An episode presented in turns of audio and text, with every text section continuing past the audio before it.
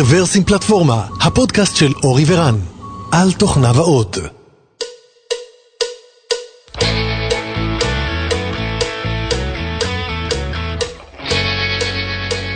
שלום, ברוכים הבאים לפודקאסט מספר 360 של רוורסים פלטפורמה, וזה במפרס מספר 56.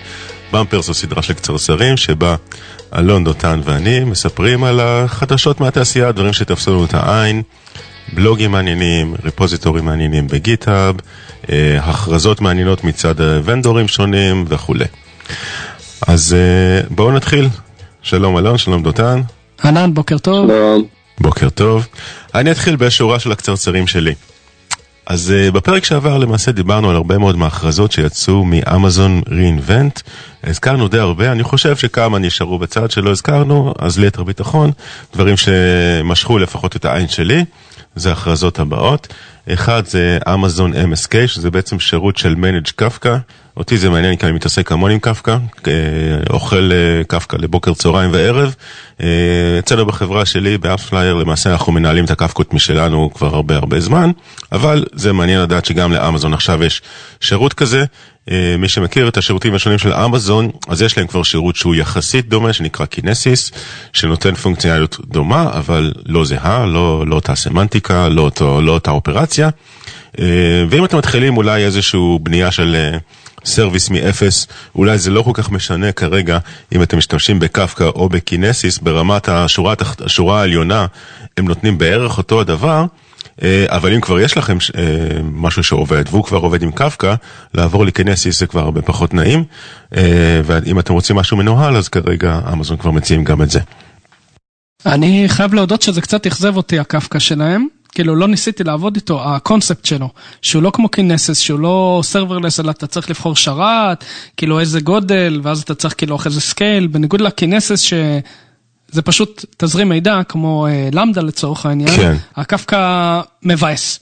שאני לא יודע למה הם הלכו על שיטה כזאת, אבל זה, אותי זה קצת ביאס. זה קצת דומה למודל של RDS, גם ב-RDS אתה בוחר שרת ואתה מנהל חלק מזה ידנית, אה, את, ה, את הניהול האפליקטיבי עצמו הם עושים, אבל את הניהול של החומרה, אה, או חומרה וירטואלית, אתה עושה, אז הם בחרו במודל דומה. אה, אני מניח שעם הזמן זה ישתכלל, כמו ש-RDS ישתכלל. כן, הבעיות של זה תכל'ס זה, אתה יודע, פיקים. אם אתה, המערכת שלך היא, יש לה פתאום פיקים, אתה סתם שורף כסף, או שהיא תקרוס לך בפיק, כאילו בניגוד כן.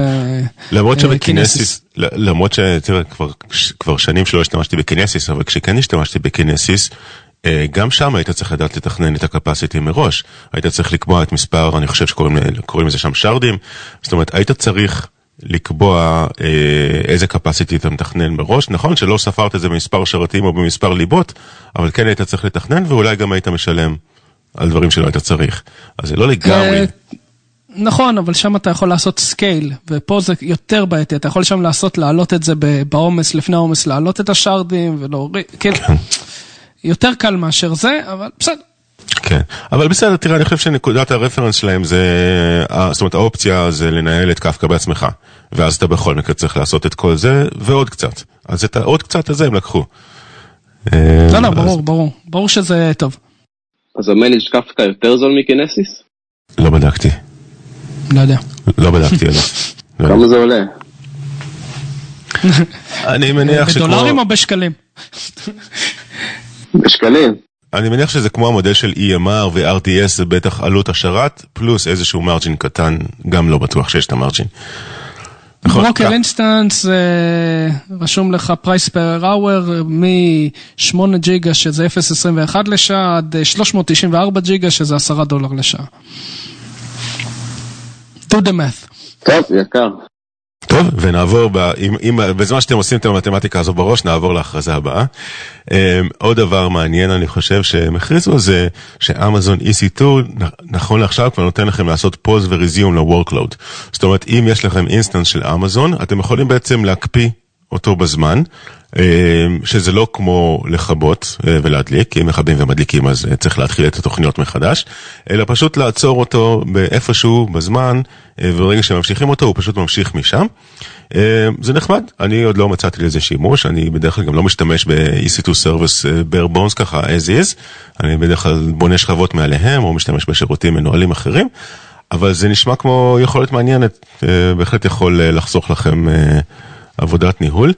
זה נחמד, אני פחות אוהב את זה שזה מת, מתרחק מהקונספט של, של stateless servers, במובן של, אני חושב שזה נחמד שכל פעם כשמתחיל סרבר, כשסרבר עולה לחיים, הוא כאילו מתחיל מאפס ואז צריך לקנפג אותו וכולי, ויש לכם את הכל אה, אה, בדרך כלל ככה רשום, או באיזה סקריפט או משהו כזה.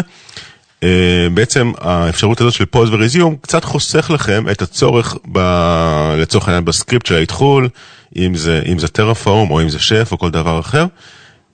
ובעצם אומר לכם, אוקיי, ת, ת, תיצרו server פעם אחת, אתם יכולים גם לשנות אותו ידנית תוך כדי, תעשו לו sleep ו unsleep, והוא ימשיך מאיפה שהוא עצר, זה כאילו נורא נוח, אבל זה גם נורא מתרחק מהקונספט הזה של stateless serverless. אז את הגישה הזאת אני פחות אוהב, אבל אני חייב להודות שזה יכול להיות גם נוח ושימושי, במקרים מסוימים. שימושי, אני רוצה למצוא את השימוש הראשון, אבל סבבה. לא, לא יודע, אתה מריץ איזשהו משהו, נגמר לך יום עבודה, אתה רוצה רגע לעצור את זה ולהמשיך בדיוק מאותה נקודה אה, יום אחרי זה, אתה לא רוצה נגיד שזה ירוץ בלילה, אז אתה לא צריך לעשות שום דבר, פשוט שם אותו רגע ב sleep, אה, ועושה לו unsleep יום אחרי זה, והוא ממשיך בדיוק מאותה נקודה. יכול להיות נחמד. נראה לי ממש טוב ל chaos engineering, כאילו כן. גם בצחוק וגם ברצינות.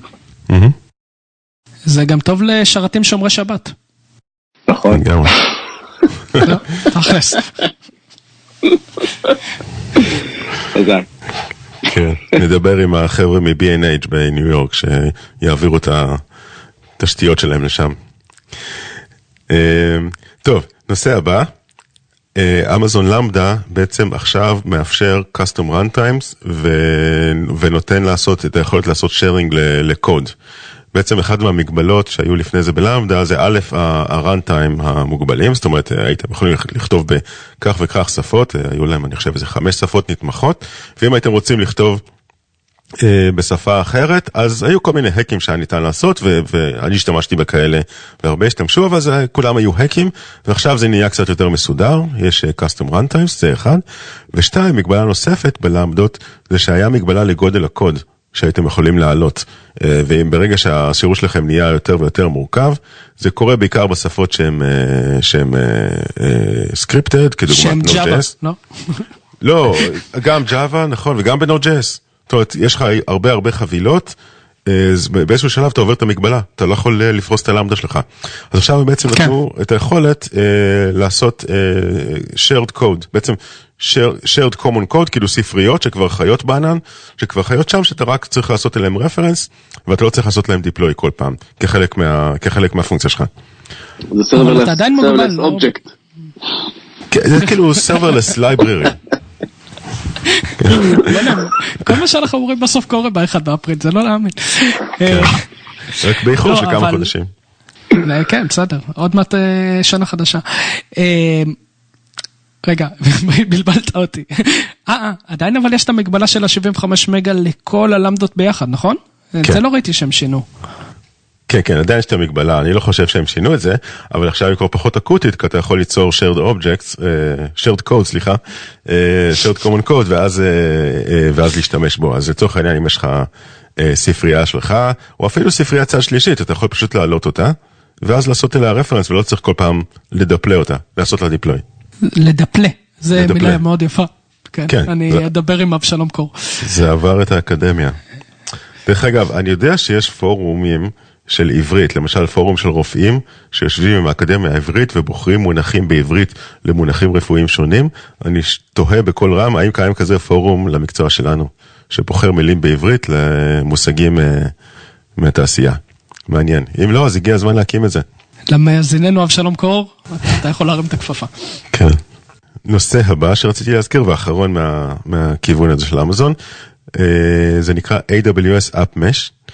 זה בעצם Service Mesh ל micro services אה, ב-AWS, עכשיו אני לא יודע כמה, כמה Buzzwords אמרתי במשפט האחרון, אה, אתם רשאים, אה, רשאים לנעוץ בי סכין, אבל בכל אופן, מי, ש, מי שכותב micro services, שזה נכון היום כנראה 90% מהאוכלוסייה, מגלה שיש צורך ברכיב כזה שנקרא Service Mesh, בעצם Service Mesh הוא בעצם הרכיב שעושה routing בין ה services השונים וגם אוסף מטריקות וכולי.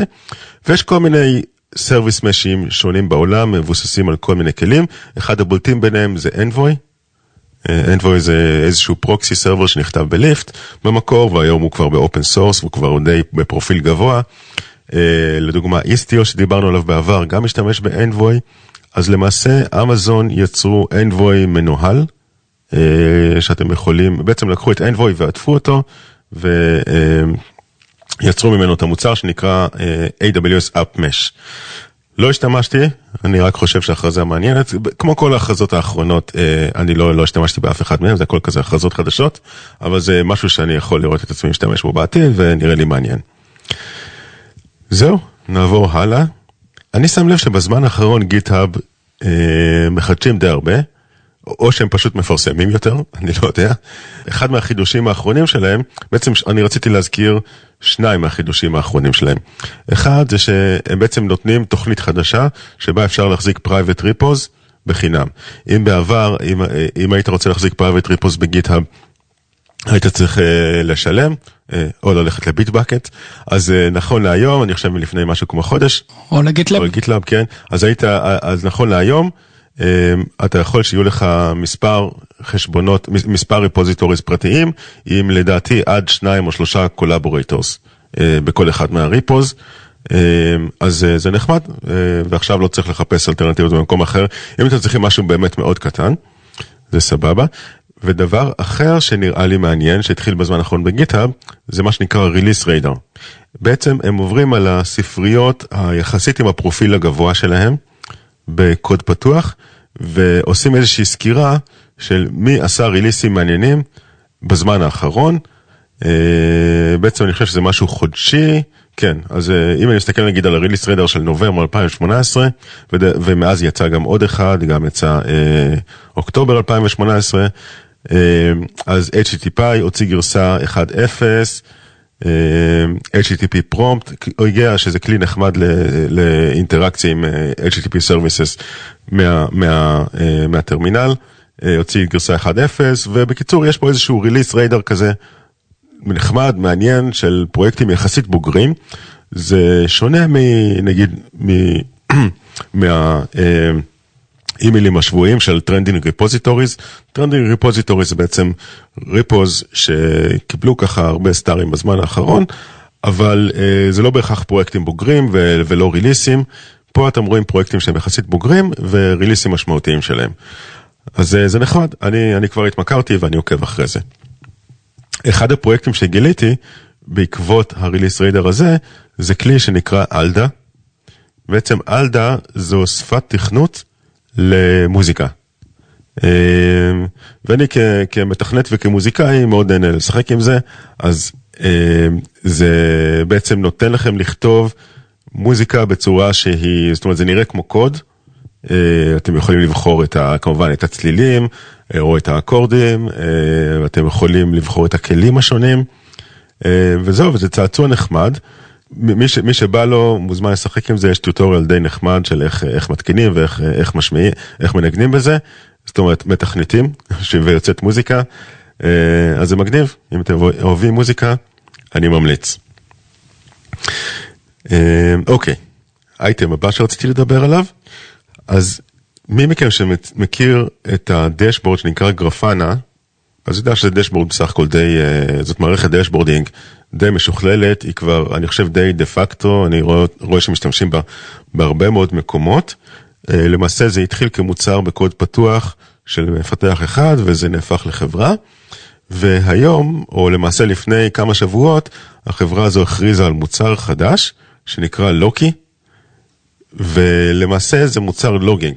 זאת אומרת, אם גרפנה עד עכשיו היה מערכת dashboarding, אז עכשיו הם גם הוסיפו לעצמם feature של לוגים, ואני חושב שבמערכת logging הזאת יש משהו מעניין. אז קודם כל אפשר לראות שזה לטעמי מתחרה ראש בראש ב-ELK, ב-Elastic Search, לא, לא בתחום של החיפוש, אבל בתחום של הלוגים. ולמעשה הם באים ואומרים, אם אתם משתמשים בפרומיתיוס לצורך monitoring, אז יהיה לכם מאוד נוח גם להשתמש בלוקי לצורך לוגים, כי יש להם את אותם concepts. הכל הוא structured לפי תוויות, זה לא, זה לא full text search, זה אחד ההבדלים המשמעותיים והם אומרים, הם מראים את זה כ- כיתרון. דרך אגב, גם מי שמשתמש ב Elastic Search יודע שבהרבה מאוד שדות הוא לא רוצה לאנדקס ל search פשוט מבחינת performance. אז לוקי מראש אומרים אנחנו לא, לא מאנדקסים שום דבר, הכל עובד לפי תגיות, אבל יש התאמה אחת לאחת בין המטריקות לבין הלוגים. זאת אומרת, כל מטריקה שאתם מוציאים, תמצאו גם את שורת הלוגים, כמובן אם יש שורת לוגים, הרלוונטית לפי אותם תגיות. ברגע שאתם משתמשים באותו סט של תגיות גם בלוגים וגם ב monitoring, אז מאוד קל לעשות את הקורלציה ביניהם. וזו החוזקה. וזה, ולכן זה ברור למה זה, למה זה מגיע מתוך חברה שעושה דשבורד, כי מאותו דשבורד אתה מסתכל על איזשהו גרף, אתה יכול להגיע לשורת לוג הרלוונטית, וזה מאוד מאוד נוח. האמת שזה נשמע מאוד מעניין, אני מוכרח להודות, זה באמת נשמע מעניין, גם גרפן זה להיט, זה... מקווה שזה שווה משהו. כן, יש להם... יש נשמע הבטחה טובה. יש להם את תו האיכות, המוצר עצמו אני חייב להגיד הוא עדיין מאוד מאוד צעיר, הוא רק הוכרז לפני חודש או משהו כזה, אולי קצת יותר, אבל, אבל יש פה, יש פה היגיון בריא. זאת אומרת, יש פה כמובן את החיסרון שאין full text search, שלפעמים אתה לא יודע מה אתה מחפש, ואת זה אתה לא יכול לעשות. מצד שני, ברגע שיש לך קורלציה מאוד טובה בין ה monitoring לבין הלוגים, זה מאוד נוח. נושא הבא. ויימו, למעשה החברה, חברת בת של אלפאבט, לשעבר גוגל, התחילה בפיילוט של כבר מספר חודשים, באריזונה, לא זוכר באיזו עיר, באחת מהערים באריזונה, של מכוניות אוטונומיות, למעשה שירות כמו של שירות מוניות, style אובר, של מכוניות אוטונומיות. אמנם במכוניות יש נהגים, אבל הנהגים הם רק לגיבוי, והמכוניות הן נוסעות לחלוטין בצורה אוטונומית, והניסוי הזה רץ כבר כמה חודשים. מה שהתגלה זה שתושבים למעשה, תושבים המקומיים, מתנכלים למכוניות, חותכים להם צמיגים, זורקים עליהם אבנים, נוסעים בצורה מסוכנת לידם, ולמעשה בעיר, בעיר הזו באריזונה, שכחתי מה שם העיר, התפתחה איזושהי פוביה מהמכוניות האלה, איזשהו אנטי. מאוד מעניין, ממש כמו בתקופת המהפכה התעשייתית, אני חייב לומר, שאנשים, א', מהמכוניות הראשונות פחדו והתנכלו להם, היה נראה כמו איזה מפלצות, מפלצות רועשות שכולם רצו בחזרת הסוסים שלהם, אבל גם כל איזשהו חידוש טכנולוגי כזה גורר איזשהו גל של אולי פחד, אולי, אולי אינטרסים, אינטרסים יכול להיות פוליטיים, אינטרסים כלכליים, אבל בכל אופן זה מאוד מעניין לבוא ולהגיד שאותם אזרחים של העיר בארצות הברית למעשה שונאים ומתנכלים למכוניות האוטונומיות האלה, ונראה איך זה יתפתח. כן, מאיימים עליהם באקדח וכל מיני דברים כאלה, כן, על הנהג. בנשק. ו... כן, על, לא, הנ... על האוטו. כן, כן, כן, כן, כן, אני אומר, אבל כאילו, עצם זה שיש שם נהג אנושי, אז האיום באקדח אולי הופך להיות אה, רלוונטי, אבל, אבל חותכים להם צמיגים ו, וזורקים עליהם אבנים, שוברים להם חלונות, אה, נוסעים, נוסעים בצורה משוגעת כן. לידם כדי להוציא אותם מאיזון. אה, מעניין. טוב, הוספתי לך לינק קשור, הוא לא, מדויק, הוא לא בדיוק אחד לאחד, אבל שהטסלה, בתערוכה של CES, הנהג האוטומטי של טסלה, דרס רובוט. אז תאונת סייבר ראשונה מסוגה. וואלה, כן, נכון. רובוט של תערוכה הלך ברחוב, לאיזה הדגמה, והאוטו האוטומטי דרס אותה.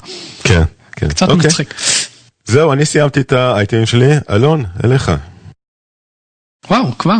כן. טוב, אז uh, נתחיל משהו uh, קליל ונחמד, יש איזה אתר uh, שנקרא Remove Image Background, פשוט מעלים תמונה והוא מעיף את ה-Background שלה. Uh, בדמוים זה נראה מעולה, האמת ששיחקתי עם זה, זה עבד קצת פחות טוב, uh, אבל זה עדיין עובד uh, טוב. כאילו, יש דברים פה שמראים מטורף עם השיער וזה, אצלי זה לא כל כך עבד טוב, אולי כן לשיער, אבל uh, לא יודע. בקיצור זה, זה נחמד ממש, אז מי שרוצה להעלים רקע מתמונות בלי מעצב, זה אופציה נחמדה, יש לזה אפילו API. רציתי לציין בהקשר הזה שאני רואה, זה לא השירות היחיד שאני רואה בסגנון הזה, זאת אומרת אני רואה יותר ויותר שירותים שעושים עיבוד תמונה מסוג אחד בלבד, לצורך העניין שיפור, הסרת רקע, צביעה מחדש, styling ודברים כאלה, אבל כל אחד עושה רק דבר אחד. זה איזשהו טרנד. שאני רואה בזמן האחרון, ואתה יודע, אני כבר מחכה לדבר הבא שיבוא ויעשה את ה mashup בין כולם, ויעשה איזשהו אדיטור שפשוט משתמש בשירותים האלה כבקאנדס. באמת זה יכול להיות משעשע. טוב, נמשיך הלאה. איזה ספרייה שנקראת Type-ORM, זה ORM ל-Node.js. האמת שאני חיפשתי איזה ORM ל-Node.js, הסתכלתי על הרבה ואת זה הכי אהבתי. הוא ממש חביב, ואולי הסיבה שאהבתי אותו כי הוא ממש מזכיר את ה-Active Record של רובי. אז סתם מי שמחפש ORM, אני מאוד התחברתי לסינטקס ולאיך שזה עובד. אז אני, לפחות אני ממליץ. טוב, גוגל ML, דיברתי עליו שהוא לא עבד לי. ואז דוד ויינברג, מאזיננו, הפנה לתשומת ליבי שהם שינו את זה מ-100 תמונות לקלסיפיקציה ל-1000 תמונות לקלסיפיקציה, שהם אומרים מינימום כדי שזה יעבוד, למרות שרני, אתה ישבת לידי שהם דיברו רק על 10, אבל לאט לאט זה עולה. נכון, נכון. אז עכשיו זה 1000. אני, כשאני עבדתי עם זה היה רשום 100, אז הם כנראה הבינו שזה לא ממש עובד מספיק טוב, או לא יודע למה הם החליטו לשנות את זה, אז בכל מקרה, אז זה שזה עבד לי ב-0%, אולי אם הייתי מעלה עוד טיפה תמונות זה היה עולה לאחוזים בודדים, או לא יודע מה, סתם לתשומת לב השומעים. טוב, דבר הבא הוא די עצוב. דותן, אתה הזכרת שרובי יש להם תוכנית לשלוש שנים להיות פי שלוש יותר מהירים, משהו כזה, 3x3. נכון, כן, 3x3.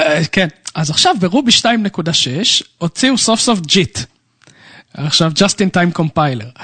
עכשיו, שזה נשמע סוף סוף הגיע, אבל אז אתה מסתכל על זה. תן לי לנחש, זה לא משפר את הביצועים. לא, לא, זה לא רק שזה לא משפר. אם אתה עובד עם ריילס, זה דופק את הביצועים באופן מטורף. כי הוא, יש לו יותר מדי דברים שונים שם הם רושמים, וזה תופס מלא זיכרון, והקיצר, אסור לך להפעיל את זה עם ריילס. אז כאילו, גם כשהם הולכים צעד קדימה, בספרייה הכי פופולרית ברובי, זה לא עובד. טוב, ברור לך מה הם עושים. זה כאילו, הם לא, רואים שהם לא הצליחו להגיע לזה, אז מה שהם עושים, מוסיפים כל מיני סליפים כזה בקוד, וב-2020 ו... 2020, פשוט יורידו את כל הסליפים, וזה יהיה פי שלוש יותר מהיר. פי שלוש יותר. מזכיר קצת כמו שעושים באייפונים. הקיצר, זה די עצוב, שזה הגיע סוף סוף הג'יט, ואז אומרים לך, ברוב הספריות אתה בכלל לא יכול להשתמש בו. לא יודע, טוב, בקיצור, רובי, לא, דיברנו על זה כבר, קצת, קצת מת. טוב. כן, מבקשים שם תרומות בסוף. הם מחפשים עבודה, מפתחי רובי, אם אתם רוצים הסבה. טוב, נמשיך הלאה. יש איזה אתר שנקרא Node.js Security Handbook, הוא מרכז כל מיני עצות ובעיות של ב-Node.js, מה לעשות avoid, מה לשים לב, איזשהו guideline, אז מי שרוצה קצת לבדוק את ה security שלו, יכול לרוץ קצת על הדבר האינטראקטיבי הזה. אה, JSX Info, זה משהו ממש נחמד, זה NPM, שפשוט מראה את השימוש של כל האלמנטים שמשתמשים בהם בתוך ה-JSX, יש גם איזה וידאו נחמד למי שרוצה, פשוט מקלידים ואז הוא אומר לך עם כמה דיבים אתה משתמש, כמה ספנים, כמה ULים, אליים, דברים ב-CSS, נותן לך ניתוח נחמד של הקוד שלך לפי ה-JSXים. אז אם מישהו, אני יודע, רוצה לבדוק איזה, איפה קלאסים, משתמשים, לא משתמשים, דברים כאלה, יכול להיות נחמד. לא יודע עד כמה שימושי, אבל נחמד לפחות לסטטיסטיקה. טוב, משהו קצת מוזר, כתבו על דום, מי שזוכר את דום, עכשיו יש קצת הרבה דברים שחוזרים דום, כי כבר כמה שנים זה? 30 שנה, 20 שנה, 100 שנה לדום, לא זוכר? הקיצר, אז יש פה הסבר, יש בדום את האפקט של האש, שנורא נחמד, אז יש פה ממש את ההסבר איך עשו את האפקט הזה של האש, בדום, איך הם לקחו את הגרדיאנט ואז הוסיפו על זה רנדום ויצרו אפקט של אש ממש נחמד, אז יש פה בדיוק את הפונקציה, ואחרי זה מישהו ממש מימש את זה בריפו בגיטאב. בג'אווה סקריפט, אז נחמד, מי שרוצה. עם הסברים. אוקיי, הלאה. הלאה, אז מי שרוצה לשחק דום. טוב, הזכרנו את הרומבה, נכון? הזכרנו את זה בפרק שעבר או אחד לפני זה. כן, כן, כן, היה, מה היה עם הרומבה? אה, לא. לא הזכרנו את זה, נכון? איפה? דותן בטח זה אצלך, נכון? נראה לי, כן, הרומבה שסורק את כל החדר ועושה שלבים לדום. כן, שנותן לך לשחק דום. שזה- זה היה אצלי, זה- אני חושב שזה היה של רן. אתה יודע מה, just in case, אז כן, אז ראינו, לא זוכר, אין לי עכשיו את הלינק, אבל ראינו בעצם אה, אה, מתקן שמתקינים על, על רובוט אה, רומבה, או, או אחד מהמתחרים של רומבה, לא זוכר אם זה היה זה. אה, כן, קראו לסיפור הזה דומבה. כאילו דום ורומבה. נכון, דומבה, כן. אז זה כן, זה כנראה היה רומבה, שבעצם מתקינים על, ה, מתקינים על הרומבה, נותנים לו לסרוק, בעצם לנקות את הבית שלך, ותוך כדי כך הוא גם סורק את הבית, אבל הוא מתחבר, הרובוט בעצם מתחבר ל, לרומבה עצמו, ומקבל את המפה של הבית, ואז אתה יכול לשחק דום בתוך הבית שלך. הוא בעצם בונה את הבית שלך בצורה וירטואלית, ואתה יכול שם אה, לשחק דום. אה, כן, האמת שזה אחד הדברים הכי הזויים שנתקלתי בהם, וזה אחד הדברים הכי מגניבים גם בו זמנית.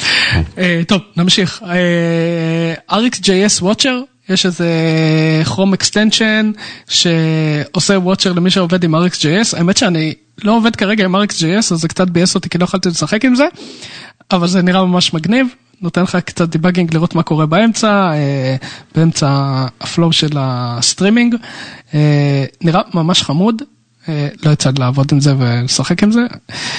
זהו. טוב, הדבר הבא, האמת, אולי אני אזיז אותו למצחיקולים.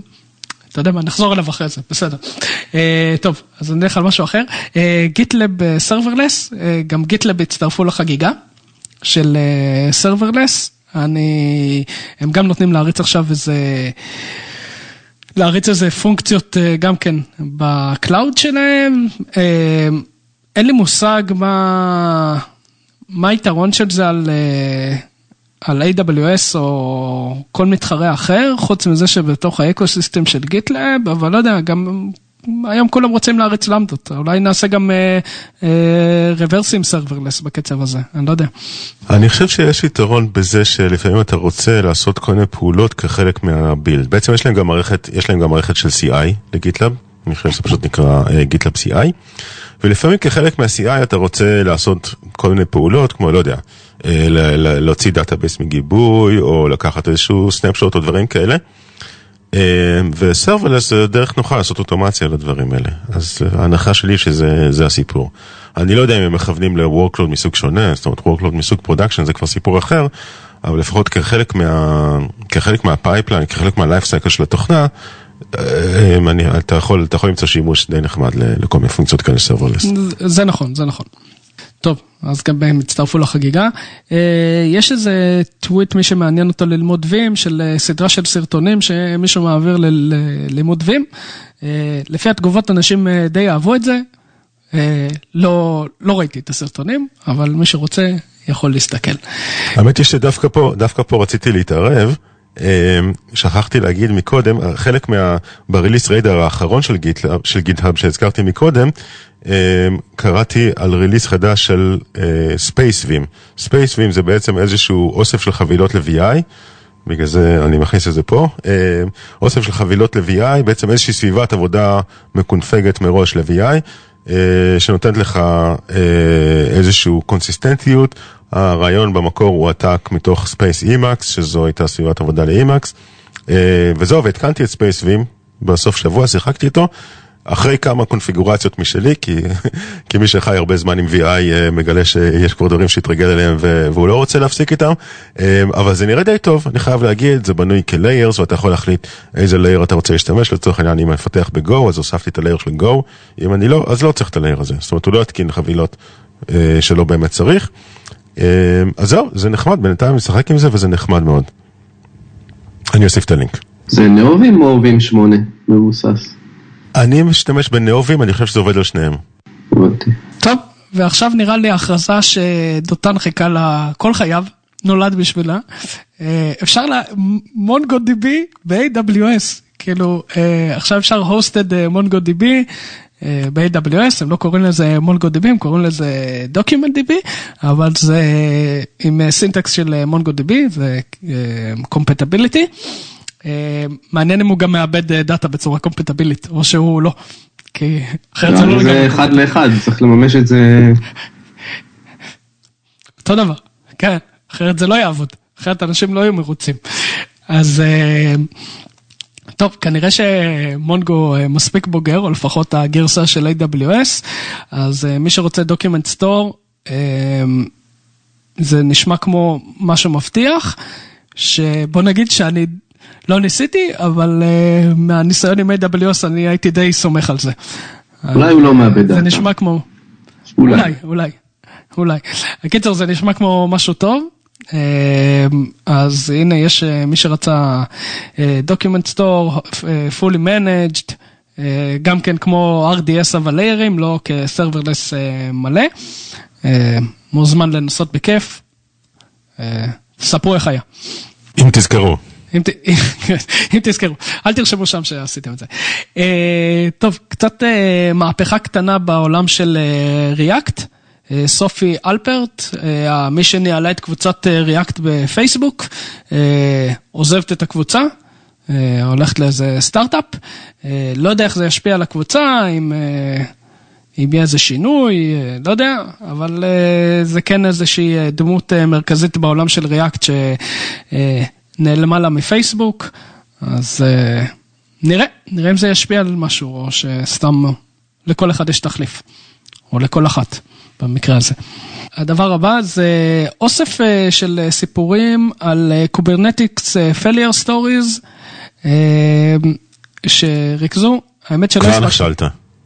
כבר נכשלת. אמרת קוברנטיקס, אני לא מאמין. קוברנטיס. נכון, תערוך, עורך, עורך, לערוך, תחתכו. קיצר קוברנטיס, זה לפ- זה לפספוסים, כן. כן, עשיתי את זה בכוונה, שיהיה לנו מעניין, כן, בסדר. בלקט הפספוסים, אז אה, נוכל לשים. אז זה ה failure הראשון שם, ההגייה. אה, בקיצור, אז יש פה ריכוז של אה, דברים על סיפורים, סיפורי נפילות. אני מוכרח להודות, לא הספקתי להתעמק, רק ראיתי את ה... שריכזו אותם. אז אה, מי שמעניין אותו אפשר להיכנס פה, יש פה כל מיני סוגים שונים של סיפורים uh, על uh, תחומים שונים. נראה לי כמו קריאת לילה נעימה. וזהו. כן, ש- ש- שהולך לעשות לכם סיוטים. אה, טוב, דותן, תורך. כן, טוב, אז אה, נתחיל עם אה, ככה כמה אייטמים בעולם של ראסט. אה, סטיב קלבניק. אה, רגע, רגע, רגע, ראסט אתה אומר? אפשר להגיד שראסט אה, מתחיל לסגור את הפער מול גו? לא יודע, בוא נראה, יש פה כמה אייטמים שיכולים לסמן את זה. אוקיי, בסדר, רק מזכיר. בוא נראה, תשמע ותשפוט. אין בעיה. טוב, אז סטיב קלבניק הוא A.K.A הפנים של הדוקומנטציה של ראסט, עוזב את מוזילה, ואולי לא עוזב, אולי כן עוזב את ראסט. אה, מי שמכיר אותו יכול לקרוא את הפוסט שלו בצורה אחת, ומי שלא מכיר אותו יכול לקרוא את זה בצורה אחרת. אני אשאיר את זה פה, מי שרוצה להבין את הדרמה מאחורי זה וכולי, מוזמן לחפש ברדיט את הפוסט שלו ואת התגובות. אה, ויש דרמה, אני לא, לא אתן פה את הספוילר. אה, אבל מה שזה אומר שכביכול אין מי שיתחזק את הדוקומנטציה של ראסט. אה, אני דווקא חושב שזה יפנה מקום לכל הצוות של ראסט אה, להתעסק בדברים האלה ולא לבן אדם אחד. נראה לי שזה דווקא אה, יעשה טוב, אבל בואו נראה. עוד אייטם בעולם הזה, ג'ון קרמק, האבא של דום ואולי המפתח הכי טוב שיש בעולם, החליט לכתוב ראסט. אז אלון, אתה יכול לרשום את זה בצד. יש אה, עוד- אחד, עוד קו לראסט, כן. כן, אז כל, פעם מישהו תופס איזשהו טוויט שלו אה, על איזושהי שפה שהוא מנסה, והוא מנסה המון, אה, שזה מגניב, בגילו ומניח בעיסוקים שיש לו, אה, למצוא את הזמן לדברים האלה. אני זוכר שפעם פעם אחרונה שראיתי דבר כזה, הוא ניסה ליספ, זאת הייתה הפעם הראשונה שהוא מנסה שפה פונקציונלית, וגם כיסינו את זה פה, ואני חושב אחרי כמה חודשים אה, הוא אה, הוציא שפה אה, שמבוססת ליספ, שהפכה להיות השפה שאיתה אתה בונה לאוקולוס. אז הוא כזה, הוא די מטורף. מה שזה אומר ששווה לחכות לראות מה יצא מזה, בהתבסס על ניסיון העבר. אז זה היה מגניב. רגע, הוא רשום שהוא האוקולוס VR CTO, זה נכון? כן, כן, הוא כן. לא סתם רשם את זה, אוקיי.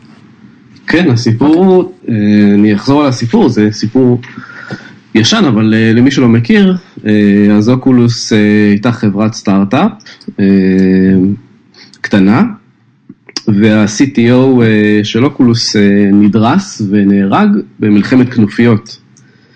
ואז, אני לא זוכר אם זה היה לפני או אחרי שפייסבוק קנו אותם, ואז ג'ון קרמק, שבאותו זמן היה כנראה פנוי, החליט uh, להיכנס ולתת... Uh, boost ל Oculus, ותוך כדי זה הוא גם שחרר לא מעט אה, וידאוים שהייתי, שאהבתי לראות בזמנו, אה, שבהם הוא הסביר את כל האתגרים שיש ב-VR, אה, ואחד הדברים שאני זוכר שהוא פיתח prototype מכזה כמו כל מיני דבק ולא יודע, כמו MacGyver כזה, של Oculus VR, והדגים והראה איך הוא בנה את זה. בקיצור, הווידאוים האלה עדיין קיימים, אני מאמין. קיצור, הוא סוג של uh, מגייבר כזה. או צ'אק נוריס. מה שאתם מדפיים. צ'אק נוריס. אה, זה הסיפור שלו, ושם הוא נמצא. שזה נחמד לדעת שהם בידיים טובות. טוב, האייטם הבא נקרא The Practical Linux Hardening Guide. מה שנחמד באייטם הזה, הוא שהוא מרכז את כל הדברים שאתם יכולים לעשות. אה, כדי להקשיח את הלינוקס שלכם. אה, לפעמים צריך את ההקשחות האלה אה, בגלל רגולציות וכל מיני דברים כאלה, או שלפעמים אתם, לא יודע, אנשים שהם סתם פרנואידים. אז זה נחמד לשמור בצד ולהשתמש כשעולה הצורך. חשבתי אולי, אני לא בטוח שכולם מכירים את המושג של מה זה הקשחה, אז בשתי מילים. הקשחה זה בעצם ההורדה של כל העודפים, כל הדברים שאתם לא משתמשים בהם. לצורך העניין כל הסרוויסים, אם אתם לא באמת משתמשים בזה, אז uh, למה שזה ירוץ? Uh, מתוך, uh, מתוך מחשבה שייתכן שזה יכול להיות איזשהו עתק וקטור. אם אתם במקרה משאירים איזשהו פורט פתוח בלי שהתכוונתם, וזה לא חלק מהותי מהשירות שלכם, תמיד יכול לבוא איזשהו תוקף ולנצל חולשה שקיימת על הפורט הזה, uh, או חבילה שהתקנתם וכולי. אז הרדנינג זה בעצם הורדה של, של לינוקס לבר מינימום. אה, שאתם צריכים לצורך השירות שלכם, בעיקר מתוך uh, security concerns. נכון, uh, ויש גם שירותים שהם אדונים או הם אופציונליים כמו אודיטינג וכל מיני דברים כאלה, וקרנלים מוקשחים, שלפעמים משתמשים בהם, לפעמים לא משתמשים בהם, תלוי באיזה סביבה אתם נמצאים. האייטם הבא הוא גם רשימה כזאת ששווה לשמור בצד, וזה נקרא, זה ריפו שנקרא Professional Programming. אה, אז במבט ראשון זה נשמע כזה fluff, professional programming, ואחרי שעברתי עליו קצת, הייתי אומר שאחוז טוב מהלינקים אה, אה, והדברים שהוא מקשר שם, הוא ממש טוב.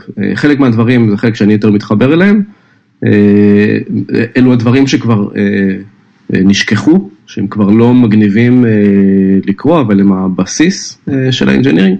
וחלק מהדברים הם אה, דברים שהם יותר אה, up to date. אה, אז בהחלט שווה לשמור בצד, לעבור. יש שם תוכן שכבר לא, כבר לא נמצא ביום יום, כשככה אתה מנסה למיין את כל התכנים של ה frontend וה backend והמיקרו-סרוויסים וכולי. אבל הדברים הפשוטים, הבסיסיים, design patterns, ארכיטקטורות וכן הלאה, נמצאים שם וזה אחלה, אחלה מקום.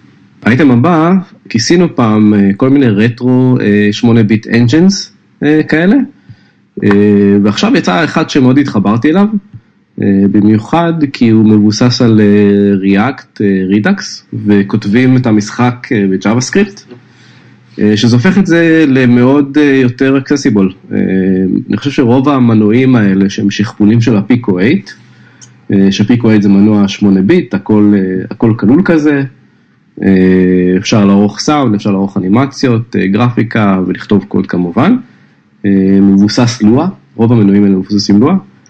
ופה יש מנוע שהוא מבוסס JavaScript, כמובן מאוד האקאבול למי שיודע React ו-Redux, שזה ממש מגניב.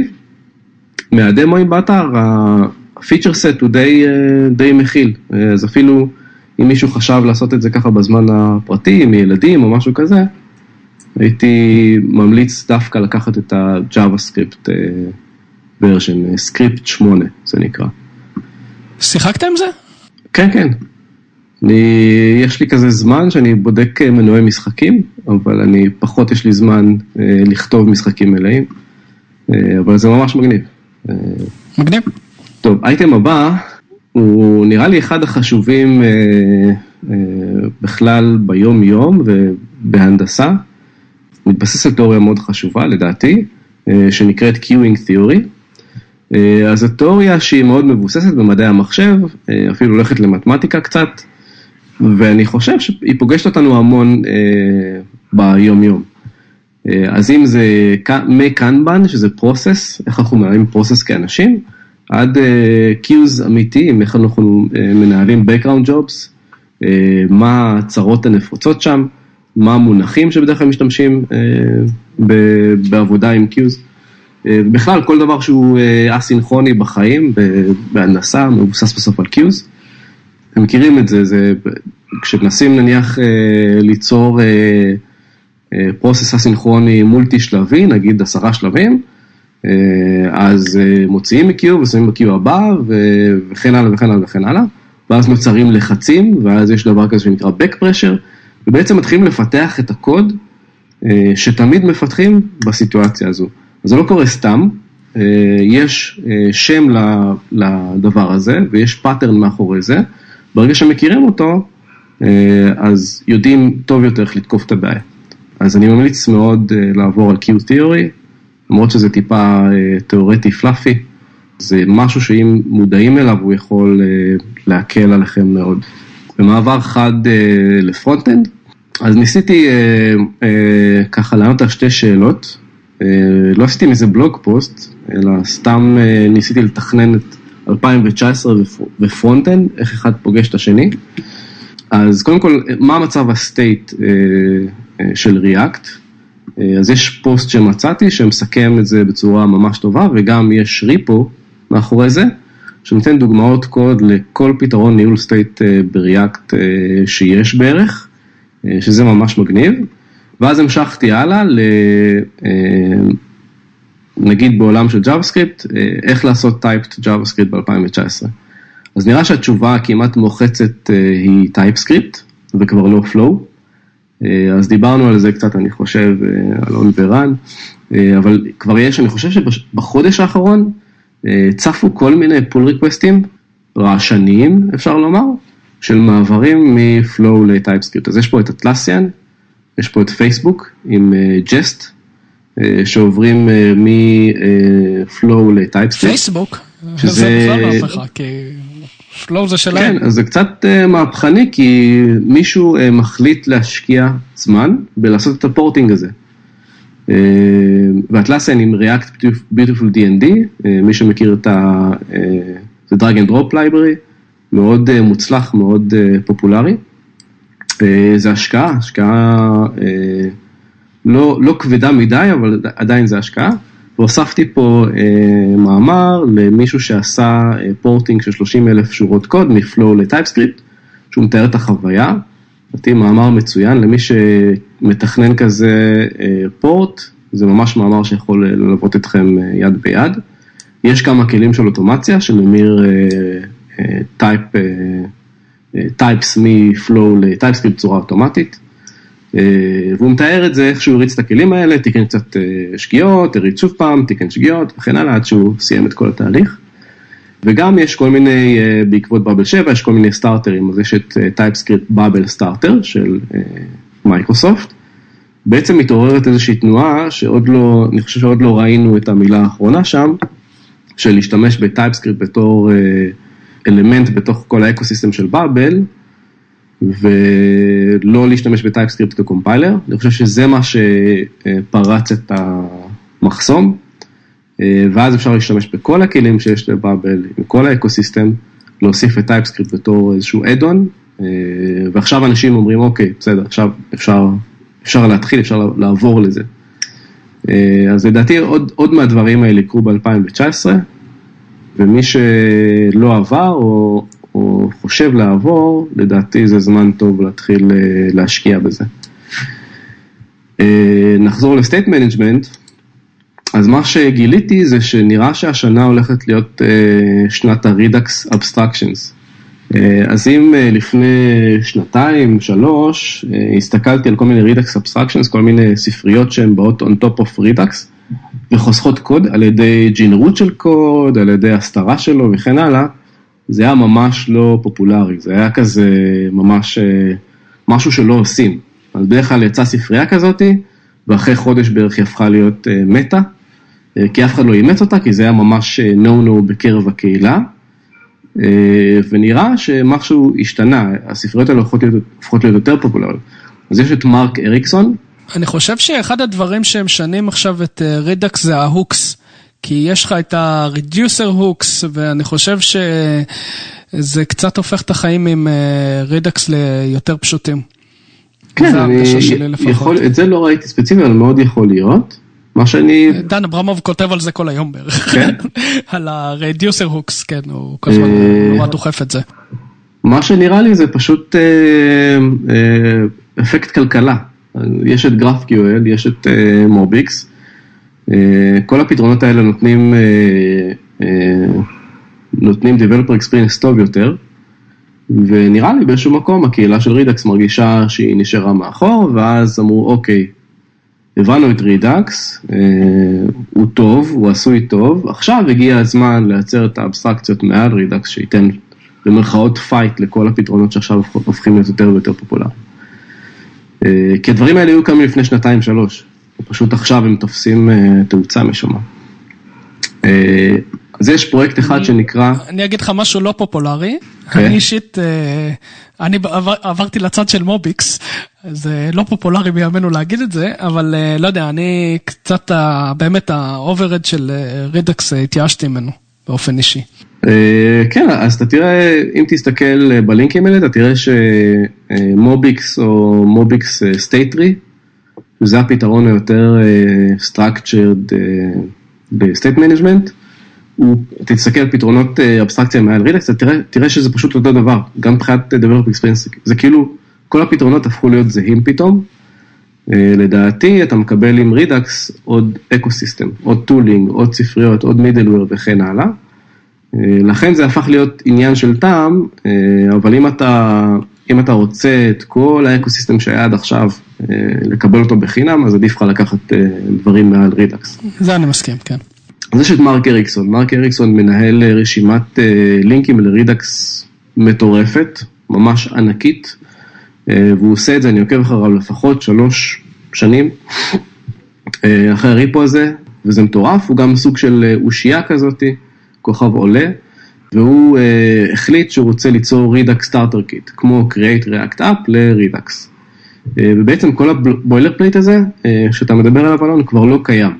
אם, אם תסתכל על דוגמאות הקוד, זה נראה כזה, נגיד, נגיד שאתה רוצה state, אתה רוצה אה, entity כלשהו, נגיד אה, users, אז אתה יוצר ממש כמו אה, כזה, אה, ומתוך ה class לוקחים את המתודות וזה הופך להיות אקשנים, והמתודות הם בעצם רדוסרים, כי הם עושים דברים ל state, אה, ולעשות dispatch, אה, הם עושים אה, סוג של אינטרפולציה כזאת, ואתה עושה dispatch, אתה קורא לכמה מתודות על ה dispatch וזה באופן קסם הופך להיות אקשן, ופתאום הכל הפך להיות, נקרא לזה מוביקסי. כן, זה, זה, לקחת את MobX, שינית קצת syntax, זה כאילו... כן, ספציפית, ספציפית MobX עצמו, לא MobX State Tree. MobX State Tree זה לאפליקציות שאפשר לומר שצריכות להיות סקלביליות, עם complexity גבוה וכן הלאה, ו MobX עצמו, כל המנגנון של ה... subscription, זה לאפליקציות, נקרא לזה בינוני ומטה מבחינת סיבוכיות. לכן, לכן בנו את MobX State Tree, שהוא מקביל ל Redux וכל האבסטרקציות מעל. שמעתי משהו שאני לא יודע אם הוא נכון, שה MobX State Tree, אני, אין לי source מאומת לזה, שמי שכתב אותו זה הבחור של MobX. כן. נכון? כן. והוא אמר שהוא לא משתמש בזה. יכול להיות, לא יודע. הוא כתב את זה כי היה דרישה מהקהילה, אבל הוא לא מאמין בזה. זה מה שאני שמעתי, אני לא ראיתי את המקור של זה. אני חושב שבסוף, אני מחלק את העולם למוביקס, לאפליקציות, לא למוביקס סטייטרי, למוביקס לאפליקציות מאוד פשוטות, ונגיד, לא, או שאתה לא עובד עליהם בצוות, נגיד דברים שאתה עובד עליהם לבד או עם עוד בן אדם, וכל השאר אני עובד עם Redux, כל מה שדורש כמה צוותים או כמה אנשים, או היכולת לפרק ארכיטקטורת front-end להרבה הרבה חלקים מודולריים, מה שנקרא סקלביליות. אז הייתי, אני, אני בדרך כלל הולך ל Redux, אז, אז חזרה ל, לאייטם הזה, אז Redux Starter Kit זה משהו בכיוון, ממש מגניב, ניסיתי אותו, זה מכיל, קצת מבאס לי אישית, כי זה מכיל כמה וכמה תשתיות שבניתי. אה, אז הוא פשוט אה, אסף, את האמת שהוא גם אסף דברים מבחוץ וארגן את הכל לספרייה אחת. אה, מצד שני אני גם שמח להיפטר מכל התשתיות שלי ולקחת משהו שהוא מדף כזה. לעומת זאת, אם מסתכלים על Rematch, שזה עוד ספרייה מעל Redux, שכנראה קיימת יותר זמן, היא הרבה יותר מבושלת, וזה עושה את אותו דבר, שזה קצת מוזר, ואפילו יותר. אז היום אם הייתי עושה מתחיל מאפס, הייתי הולך דווקא על Rematch. אה, ושוב, אם מסתכלים על Rematch ורואים קצת על ה-Developer שלו, ממש קל, אין שום boilerplate, אפילו מגניב. אה, וכשאתם רוצים, אתם יכולים לפתוח מכסה מנוע, להתחבר ל Redux אה, כמו שרגילים, אם רוצים יותר כוח, אם רוצים middleware שלא קיים, כל ה middlewares מהעולם של Redux רלוונטיים, אפשר להרכיב אותם על הדבר הזה. לדעתי זה שילוב מדהים. יש לך אבסטרקציה ושאתה רוצה עוד כוח, אתה יכול לפרק אותה ולהמשיך אה, כרגיל, מה שנקרא. אה, יש עוד ספרייה שנקראת אוטודקס אה, של אריק אליוט, גם, גם איזשהו star בעולם הזה של Redux ו React. עושה את אותו דבר, בעצם יש וקטור כזה של כל מיני offerings כאלה שנולדים על אותו תחום במפה. וכמובן MobX State Tree שלדעתי הופך להיות פחות, פחות אטרקטיבי, כי אתה עכשיו יכול לקחת משהו שהוא יותר lightweight כדי לממש את אותו קונספט. אז עד כאן אה, Redux אה, State Management, כמובן יש את הנושא של GraphQL, זה הפיל בחדר, אה, שעדיין לא גיבשתי דעה לגביו לגמרי. נגיד לבנות אפליקציה של חברה גדולה, או שהם אמורים הרבה אנשים להתעסק איתה, עדיין לא גיבשתי אם זה חכם לקחת GraphQL full stack, גם local state, גם remote state וכן הלאה.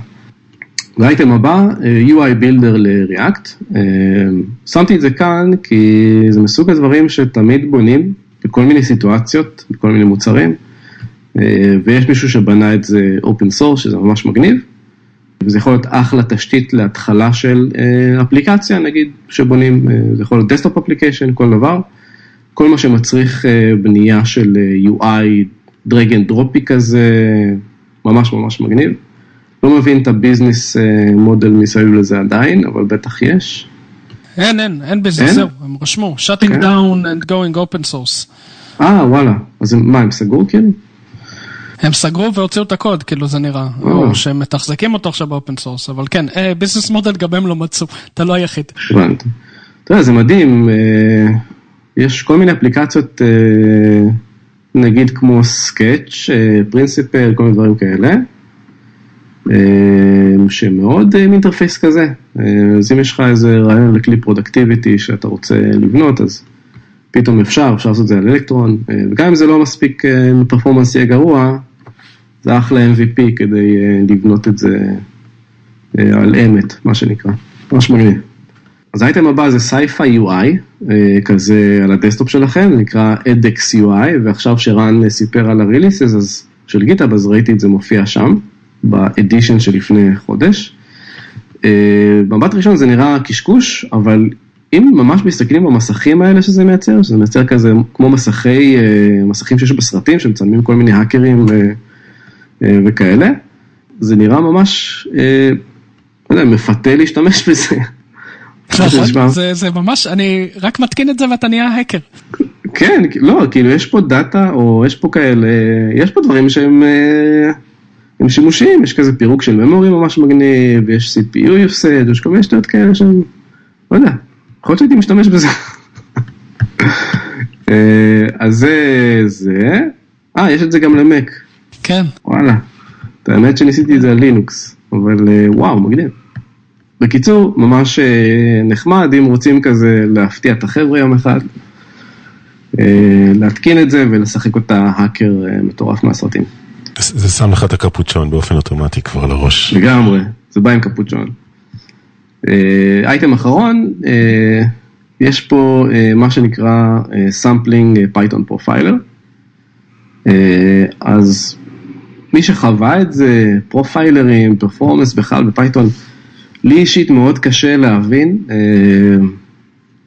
ואני מאוד צריך את הדבר הזה, להקביל את זה ל Ruby, אני חושב שב Ruby יש טיפה יותר כלים, אבל בערך אותה סיטואציה עגומה.